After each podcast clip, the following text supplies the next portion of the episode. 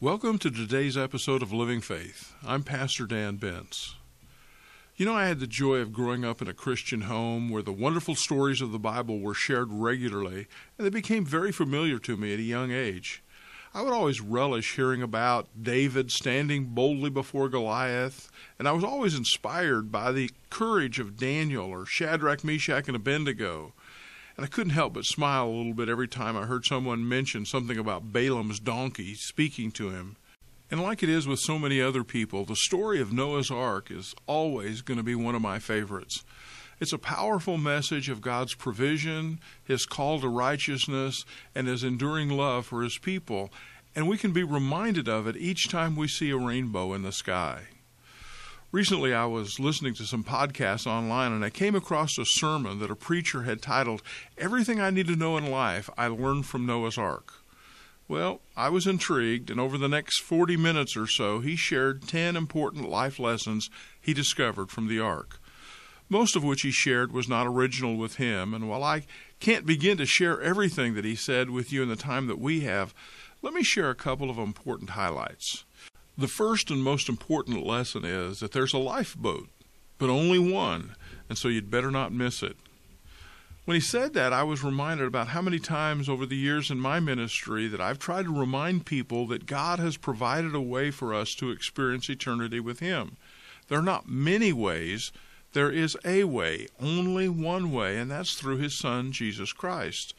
The philosophies of life will try to take us in different directions, but they always carry with them a misguided idea of hope. They will lead people to hope that they've done enough good in life to please God. They'll hope that they have enough morality to be acceptable to Him. After all, they're generally good people.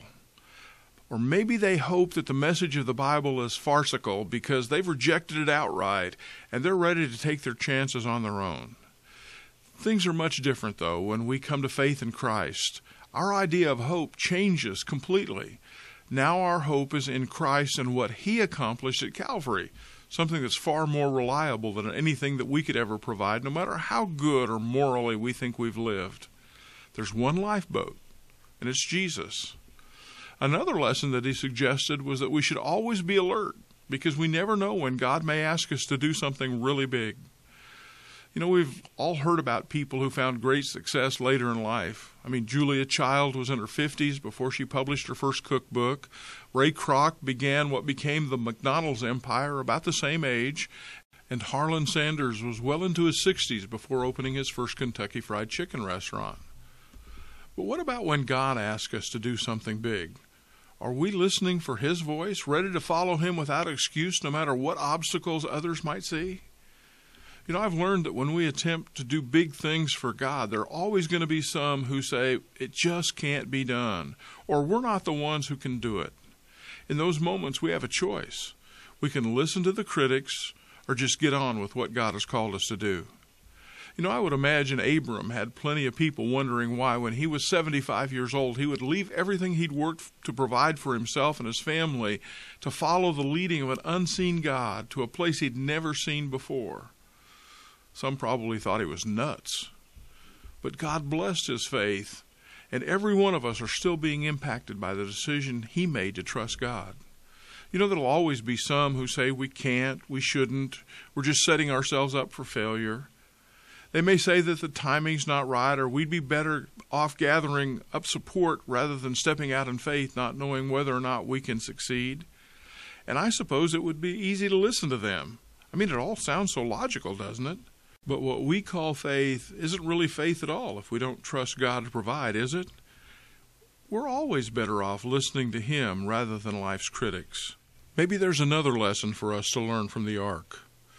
No matter how badly the storm is blowing or how loudly the critics are chirping, when you're with God, rest assured there's always a rainbow waiting.